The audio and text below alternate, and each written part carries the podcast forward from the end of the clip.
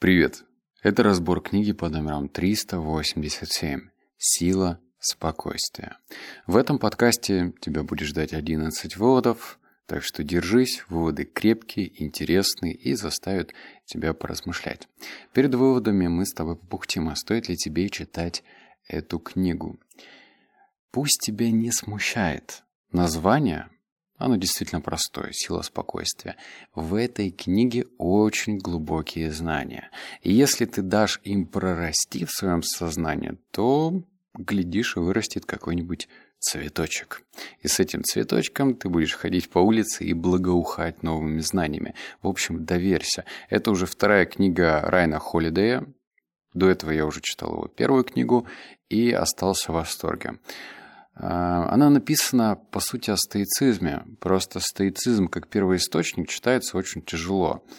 Э, подобные книги написаны давно, они тяжело применяются в повседневной реальности, а в этой книге есть четкие, понятные примеры, когда ты читаешь и думаешь, так, ну мне все ясно, теперь я понял, как мне переосмыслить спокойствие.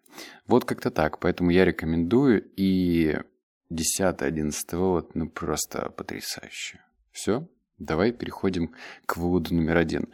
А, перед тем, как я зачитаю, предупрежу, тут очень много будет странных, непонятных мне слов, поэтому, возможно, я буду спотыкаться о них. Читаем. Не имело значения, кто был учителем – китаец Конфуций за 500 лет до нашей эры, или грек Демокрит, один из первых философов, живший на сто лет позже, или Зенон в стое, спустя поколение. Ученики слышали одинаково решительные призывы к невозмутимости и равновешенности.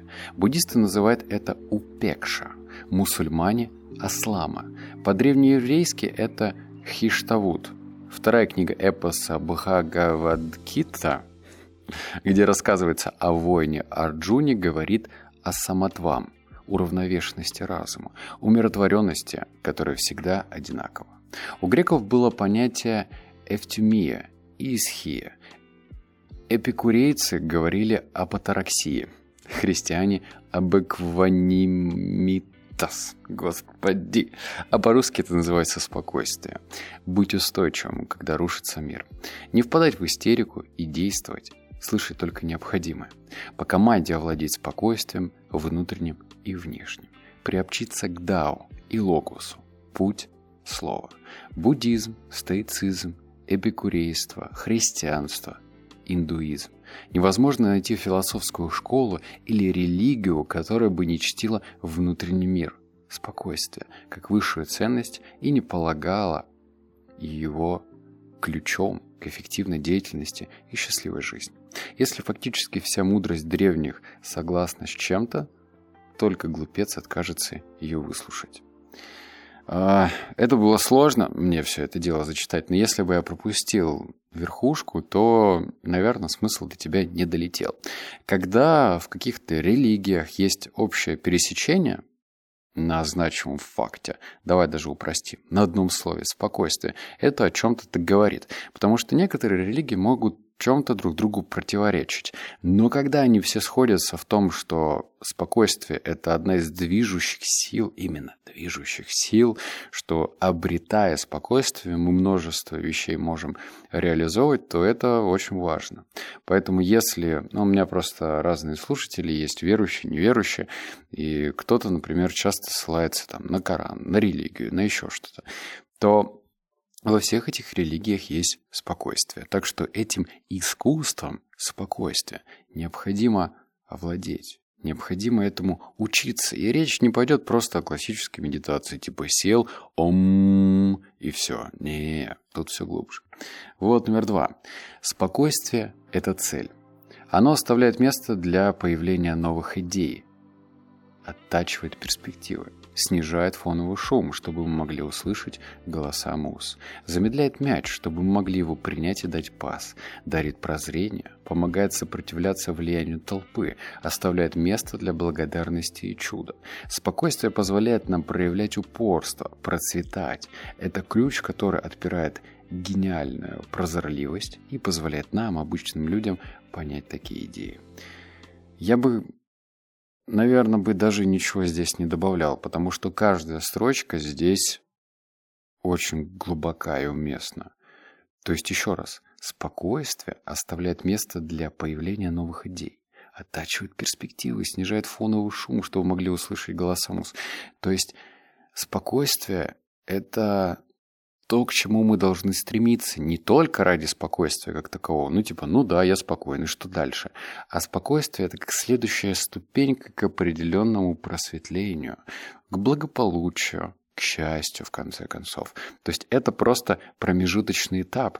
И хотелось бы, чтобы этого промежуточного этапа в нашей жизни было больше. Потому что, ну, спокойствие – это переменчивая вещь, да. Сейчас ты спокоен, случилась какая-нибудь хрень в жизни, и все, ни о каком спокойствии речи не идет.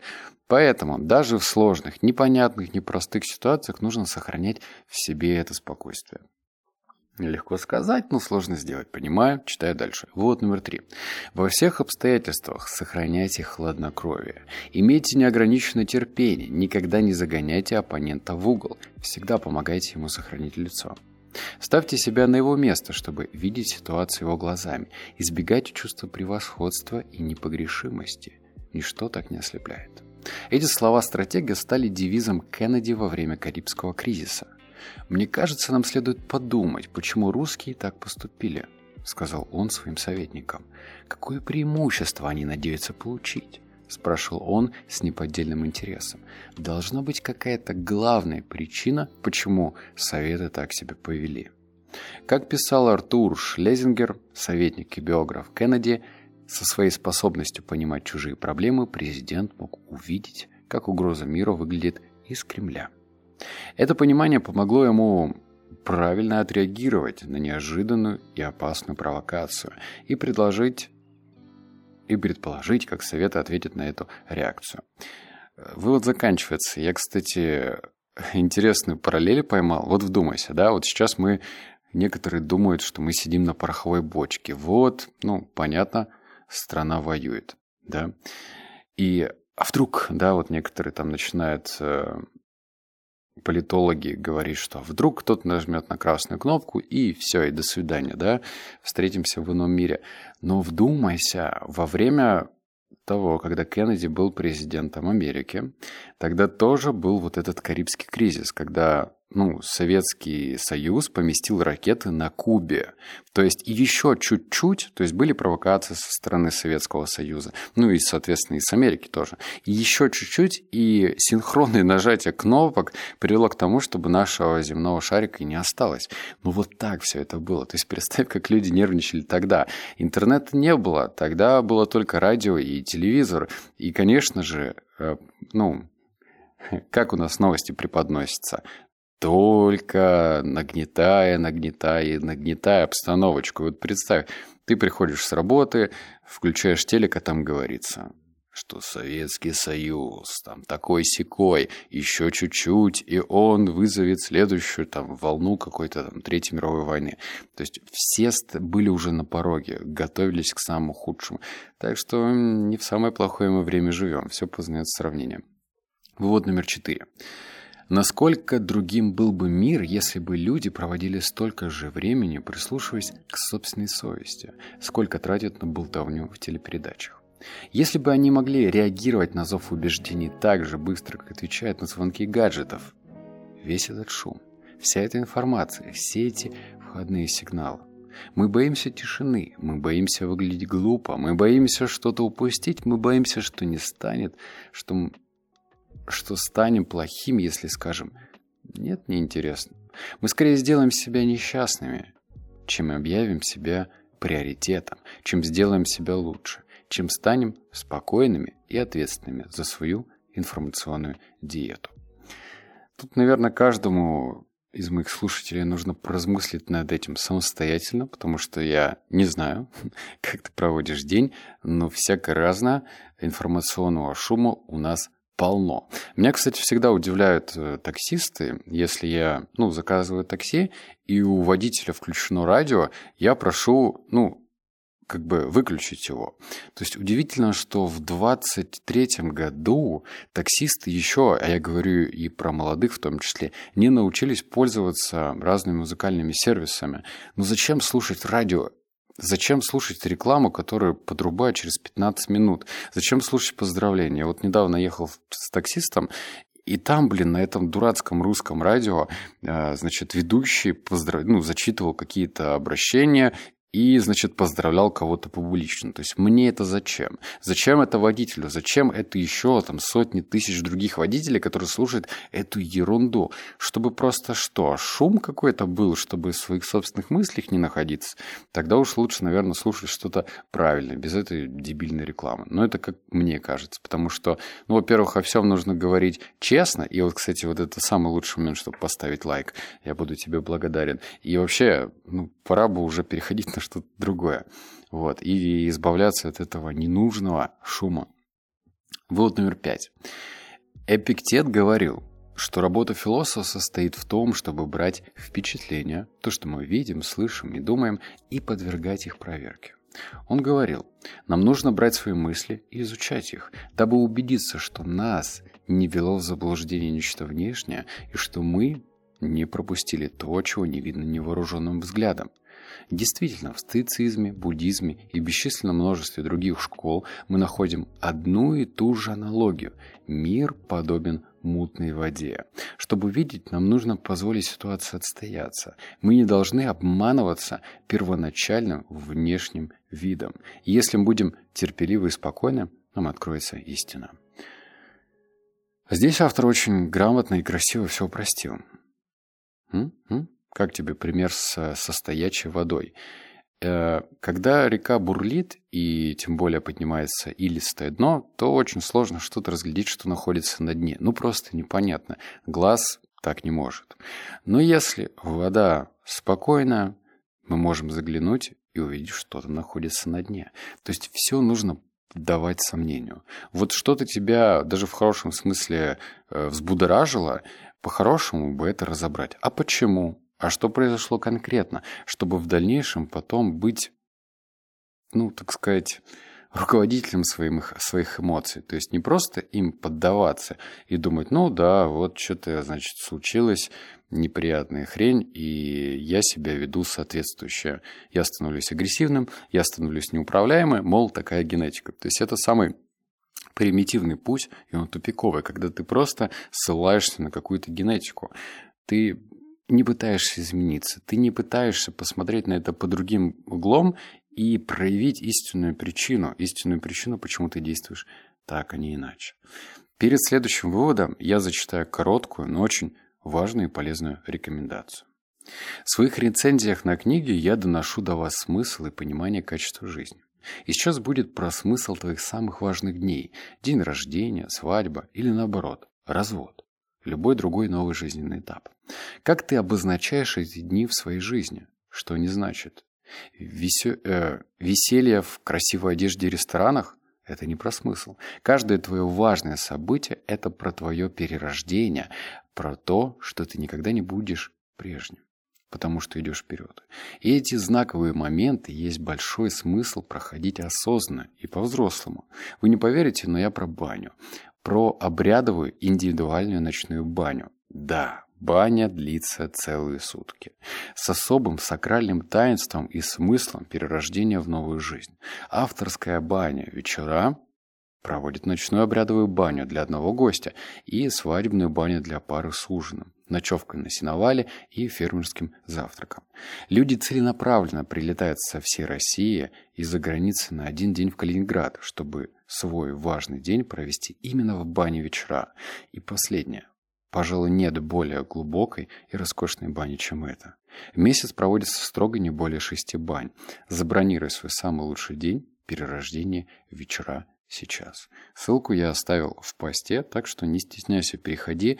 Это действительно интересный проект. И я сейчас говорю это лично от себя, потому что, ну, не очень-то легко сейчас путешествовать, и когда э, придумываются интересные такие проекты, это стоит изучить. Это стоит понять и в идеале пропустить через себя. Вывод номер шесть. Мало преимущества даст чтение с высокомерием или чтение для подтверждения заранее сформированных мнений. Гитлер во время короткого тюремного заключения после Первой мировой войны читал классические произведения по истории. Но вместо изучения нового он из тысяч страниц вынес только одно, как он говорил, «Я осознал правильность своих взглядов». Это не мудрость и даже не глупость, это безумие. Мы также должны искать наставников и учителей, которые могут направлять нас на нашем пути. Например, стоицизм появился, когда успешный торговец Зенон услышал, как в книжной лавке громко читает Сократа. Но этого было недостаточно. На путь мудрости он встал, когда подошел к чтецу и спросил, «Где мне найти человека, подобно этому?»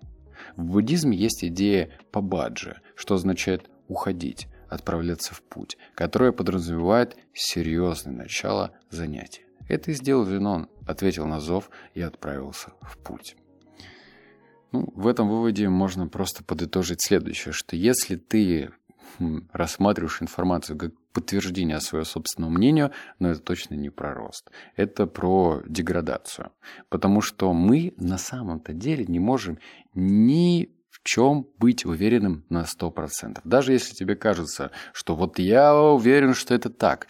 Что нам показывает наука? Через несколько десятилетий эти данные начинают опровергать. Ну, просто потому, что получили больше сводных данных, лучше провели там какое-то исследование, и вот, значит, это все иначе работает. Поэтому, а, если ты читаешь и говоришь, да, я так и знал, да, это точно, я все понял, но вот это точно не про открытый разум и не про мудрость. Это про то, что ты просто читаешь ради какой-то непонятной галочки. Так что читай с открытым сознанием и можешь сопротивляться этой информации, можешь не спорить. Это и, возможно, родит какую-то истину. Вывод номер семь. Уверенные в себе люди открыты, вдумчивы и способны видеть себя без шор. Их уверенность создает пространство для спокойствия, устраняя ненужные конфликты, сомнения и обиды. А вы? В какой точке описанного диапазона находитесь вы? В жизни будут неудачи. Даже мастер, гений ощущает неудовлетворенность, пытаясь освоить новые навыки или исследовать незнакомую область. Уверенность в себе определяет, станет ли новое дело источником страданий или окажется интересным вызовом. Если вы несчастны каждый раз, когда дела идут не по-вашему, если вы не можете наслаждаться успехами, поскольку портите все сомнения и неуверенность, жизнь станет адом. Естественно, не бывает полной всеобъемлющей уверенности в себе. Мы будем колебаться, у нас будут сомнения, мы окажемся в новых ситуациях полной неопределенности. Но мы хотим заглянуть в суть этого хаоса и найти там зерно спокойной уверенности. Ну вот тебе и такое, знаешь, простое, понятное определение своими словами. Ну, от лица автора, конечно же. То, что отсутствие спокойствия приводит к такому аду на земле. Когда ты во всем сомневаешься, когда тебе кажется, что тебе чего-то не хватает, ты живешь в нужде, значит и знаний тебе не хватает, и навыков каких-то, и вот здесь-ка я еще, и нужно быть мультизадачным. К чему это приводит? Это приводит к расфокусу. Когда ты находишься в расфокусе, то есть берешься за первое, пятое, десятое компот, то о чем говорить? Ты, ты вообще не здесь. Ты такой вроде, как это говорится, на дуде игрец, что-то там, и жнец, и шнец, и что-то на дуде игрец. Знатоки, поправьте меня в комментариях. Ну, в общем, Наверное, сейчас нужно быть просто сфокусированным на чем-то одном. И пусть там, знаешь, ролики с названием «Искусственный интеллект» уберет столько-то профессий, вас не пугает, потому что настоящие мастера всегда останутся. И у мастеров должна быть адаптивность. Если мастер, ну, скажем так, умеет, не знаю, делает какие-то предметы интерьера из дерева, и ему нет равных, я думаю, что ему не стоит беспокоиться о том, что искусственный интеллект его вытеснит. Даже если это программист, то есть, казалось бы, программисты, разные художники, фоторедакторы должны тоже, ну, бояться. Но если человек профессионал, если он уверен в своих силах, он потом приложит свой навык в другом русле. Вывод номер восемь. Подобного баланса мы и хотим добиться. Если мы будем стремиться к какому-нибудь призу, признанию, богатству, власти, то мы упустим цель. Если мы слишком сосредоточимся на цели, как предупреждал Кинзо своих учеников, мы отвлечемся от процесса и искусства, необходимых для попадания. Что нам следует делать? практиковаться. Что нам следует делать? Избавиться от сознательного желания. Чем ближе мы к мастерству, тем меньше нам интересны конкретные результаты. Чем мы более созидательны и способны к сотрудничеству, тем менее терпимы к самомнению или ненадежности. Чем более утвор... удовле... умиротворены, тем более производительны. Только через спокойствие решается досаждающая проблема. Только через снижение стремления поразить цель достигаются самые трудные цели. Вот тебе такая небольшая лакмусовая бумажка, с помощью которой ты сам можешь понять, отдалек ли ты от мастерства или, наоборот, близок. Если ты сейчас, ну, например, у тебя есть какая-то профессия, и ты хочешь призвание, ой, признание, если ты хочешь каких-то наград, регалий, чтобы тебя там, ну, условно объявили номером один, то значит ты, ну, как бы далек от мастерства. Если это всего лишь ширма, ну, чтобы получать больше заказов и ставить выше чек, это одно. Но если ты прям в глубине души хочешь, чтобы все вокруг знали, что ты самый лучший психолог по отношениям, что ты самый лучший, не знаю, там, диджитал-маркетолог, то значит ты далек от мастерства. То есть за тебя говорят твои поступки. Настоящий мастер не будет никому ничего доказывать с пеной у рта, не будет ставить в шапку профиля самый лучший диджитал-маркетолог номер один, самый лучший семейный психолог, психоаналитик и прочего. Это все только показатель того, что человек реально находится далеко от мастерства. Вывод номер девять. Однажды писатель Курт Вонегут, автор «Бойни номер пять», и Джозеф Хеллер, автор «Уловки 22», присутствовали на шикарной вечеринке в пригороде Нью-Йорка, в роскошном доме какого-то скучного миллиардера. Вонегуд начал подкалывать друга. «Джо, каково ощущать, что наш хозяин только за вчерашний день, возможно, заработал больше денег, чем твой аромат принесет тебе за все время? У меня есть то, чего у него никогда не будет. Что же это? Знание, что мне достаточно». Эрл Вудс назвал его «е-словом», будто это какое-то ругательство. На деле же достаточность – прекрасная вещь. Представьте спокойствие, которое ощущ... которое ощущение достаточности принесло Джозефу Хеллеру и любому им обладающему. Нет беспристрастного желания, нет стремления сравниться, ощущение удовлетворенности собой и своей работой. Какой дар! Но недостаточно сказать «достаточно». Чтобы понять это, нужна глубокая, вдумчивая духовная работа, которая уничтожит иллюзии и посылки, лелеемые нами всю жизнь. Вот так, про достаточно. Когда наступает тот момент, когда ты понимаешь, что тебе достаточно? Давай, знаешь, этот пример все-таки перенесем в плоскость э, денег, и разберем реальный пример. Вот раньше, когда, скажем, ну вот давай на себе скажу, я зарабатывал как-то 14 тысяч в месяц, ну, для Новосибирска, и э, пацана 18 лет это было, в принципе, ну, нормально. И я даже не мог представить, а что такое зарабатывать 200, допустим, или 300, когда мне было 18. Сейчас мне 31. А, а, а миллион это вообще, кто это зарабатывает? А 5 миллионов, а 10 это вообще сверхлюди какие-то, богатеи, вообще боги какие-то. Но при этом, когда ты, ну, скажем, от одной финансовой, как это назвать-то, точки, да, контрольной точки, переходишь к другой, тебе все время мало. И об этом говорят очень много разных предпринимателей, что денег всегда недостаточно. Они постоянно куда-то уходят. То на инвестиции, то на уровень жизни, то просто на благотворительность, то еще куда-то. Ну, в общем, они постоянно уходят. И эти же самые миллиардеры, вот я же недавно озвучивал очень богатый русский про олигархов, можешь у меня в подкасте найти. Там как раз и речь шла про то, что эти самые олигархи, просто богатые русские люди, не могут вот так вот сказать мне достаточно.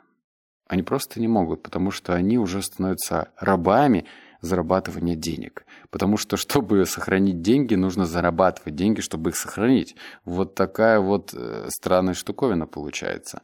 И ты просто уже, ну, сам себе не принадлежишь. И мне кажется, это точно не про счастье. Нужно уметь говорить достаточно. Вывод номер 10. Еще два осталось. Эпикур прав. Если боги существуют, зачем им э, желать, чтобы их боялись? Почему их должно заботить, какую одежду вы носите или сколько раз в день вы им поклоняетесь? Какое им дело до памятников или мольбы о прощении? На идеальном уровне единственное, что имеет значение для любого отца или матери, любого творца, чтобы их дети обрели умиротворение, смысл, цель. И уж точно нас не поместили на эту планету, чтобы мы управляли друг другом, судили или убивали. Вот я сейчас борюсь с желанием вот использовать эту информацию как провокацию, а ведь провокации тут пруд пруди, вот если так задуматься, особенно против разных религий. Э, и, и это прям очень страшно. Ведь некоторые действительно дают э, знания с предлогом, что там «побойся Бога». Вот как часто ты слышал эту фразу? Типа «побойся Бога». А, то есть мы воспитывались в определенном страхе. Если ты сделаешь то, то ну, будет такое последствие, возмездие и так далее. И в этом нет ничего плохого, просто здесь происходит подмена понятий. Мол, есть Бог, в виде, ну, у каждого он, конечно же, свой, и он, мол, накажет. Но вот еще раз, если боги существуют, зачем им желать, чтобы их боялись? Зачем? Ну, это просто даже нелогично. Почему их должно заботить, какую одежду вы носите или сколько раз в день вы им поклоняетесь? Какое им дело до памятников или мольбы о прощении? На идеальном уровне единственное, что имеет значение для любого отца или матери, любого творца, чтобы их дети обрели умиротворение, смысл, цель. Я даже, видишь, еще раз прочитал.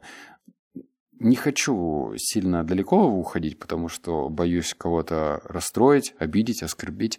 Так что вот пусть каждый задумается об этом по-своему. И, наконец, финальный вывод. Ключ, одиннадцатое. Ключ к хорошей прогулке ее осознание. Я, кстати, хотел этот вывод, знаешь, пошантажировать тебя на 500 комментариев, но подумал, ладно, ты же человек хороший, ты и так в любом случае комментарий напишешь, если что-то тебе понравится. Да? Правда же? Тебе же не лень 5 секунд потратить и сказать, что что-то тебя вдохновило. М? В общем, слушайся. Это прям практика, и она очень интересная.